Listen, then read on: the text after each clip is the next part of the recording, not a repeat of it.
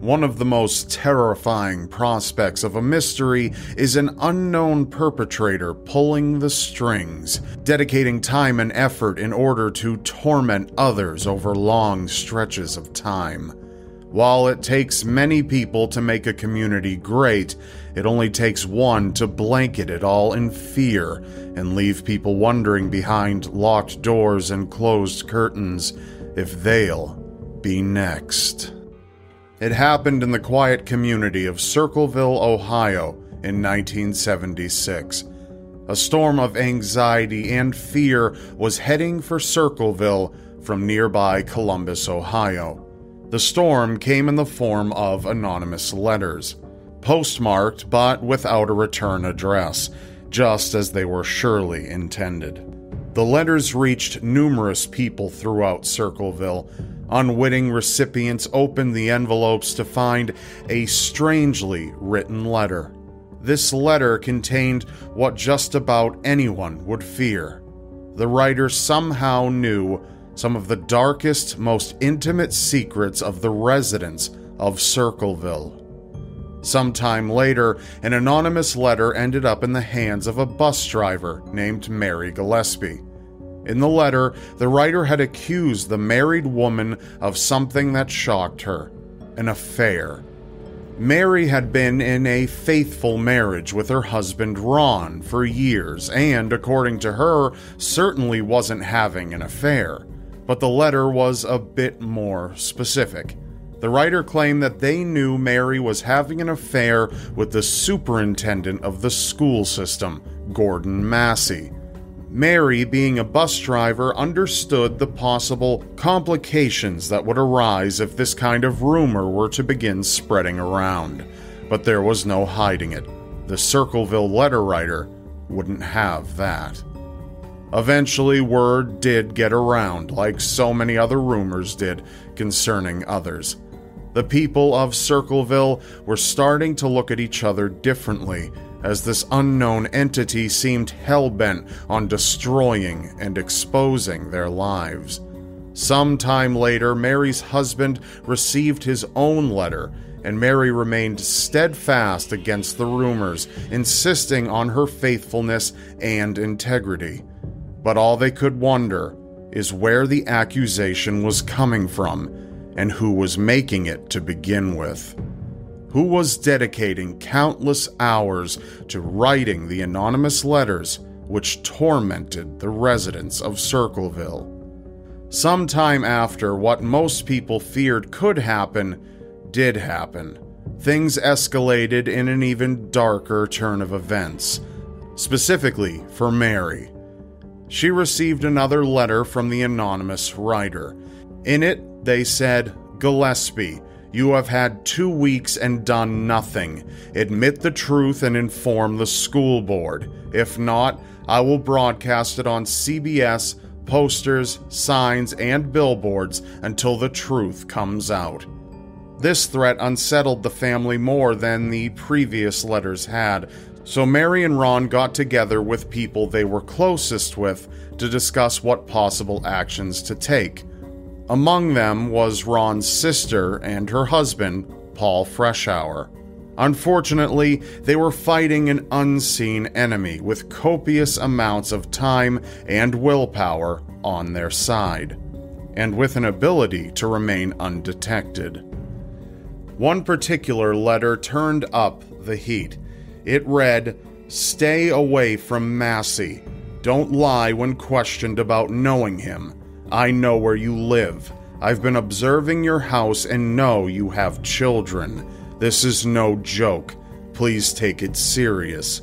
Everyone concerned has been notified, and everything will be over soon. Whoever this writer was, they made the Gillispies fear for the lives of their children. In 1977, the year after the letters began, the letters suddenly stopped. A quiet relief began to fall on the town as each resident hoped that the nightmare was finally over and they would no longer need to fear walking to their own mailbox. They'd no longer need to be paranoid if someone was watching them day in and day out, jotting down their secrets when they thought no one was looking. But it wasn't over. If anything, they were only at the very beginning. On August 17th of that same year, the Gillispie household received not a letter, but a phone call. Ron answered the phone and got into a heated discussion with whoever was on the other line. It was so heated that Ron, after a short time, slammed down the phone, grabbed his handgun, and ran out to his car without saying a single word to Mary. He slammed on the gas and drove off. That's when Mary's worst nightmare came to pass. Ron never returned home. He was found later, dead.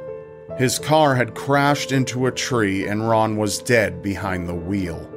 Upon inspection by authorities, Ron's handgun had been fired, yet there was no known cause for this, but it was unlikely that the gun had been fired as a result of the accident, as authorities, despite their rigorous inspection of the site, were unable to prove that it was, either by finding a bullet hole or a spent casing. The police ruled that the accident was caused by Ron driving drunk. Those who knew him said he never even drank heavily. Shortly after that, the letters made a return, and the sheriff was one of the people targeted. His letter accused him of conducting a cover up based on Ron Gillispie's accident, that drunk driving wasn't the actual cause at all. Why the Circleville letter writer was angry about this was unknown, considering that it's been speculated that Ron was driving to find them. Perhaps the letter writer did come into contact with Ron once he had left his home. Perhaps he caused Ron's death, and maybe he was angry that he didn't get the credit he was due for it. All this aside, once more the town of Circleville felt the same sense of dread and fear that plagued their everyday lives. The letters were back in full force, and the culprit was no closer to being caught. In a bizarre turn of events, Mary and the superintendent of schools, Gordon Massey, did confirm that they were indeed carrying on a relationship. However, they both insisted that the relationship only began after they had received letters. They connected due to the allegations and ended up becoming closer as a result, in some strange form of a self fulfilling prophecy. That aside, the letters continued to flow. It went on like that for seven years. The letters just continuing to come with authorities having no way of finding out who was sending them. Mary and Gordon Massey continued to receive especially threatening letters.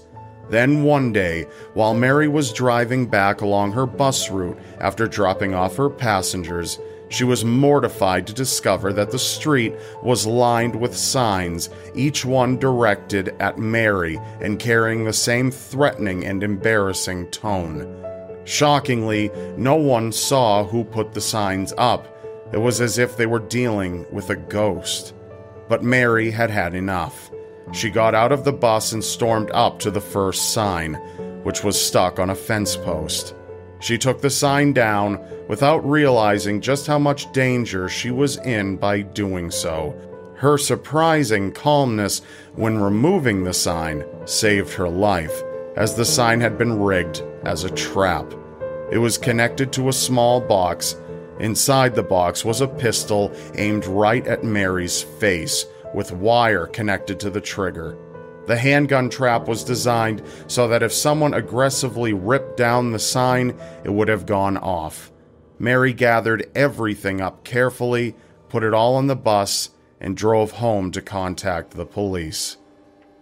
The police arrived and disabled the trap before confiscating the handgun.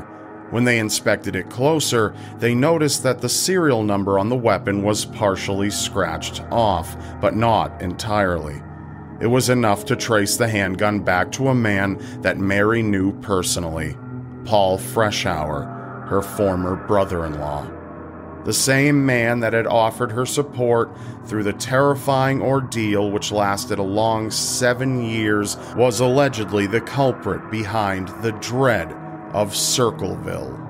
However, on October 24, 1983, Paul stood trial, and due to the firearm and a penmanship test that was found to be inconclusive, a jury sent Paul to prison for a sentence ranging from 7 to 25 years.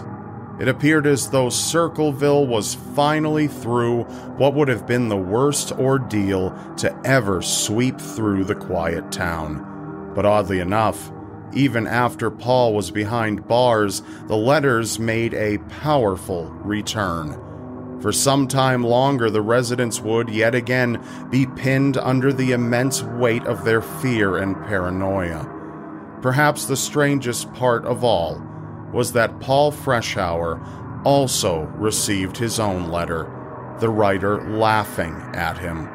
The letter stated partially, are you going to believe you aren't getting out of there? I told you two years ago. We set 'em up, they stay set up. Don't you listen at all. No one wants you out. No one. The joke is on you. Ha ha. Tell no one of this letter.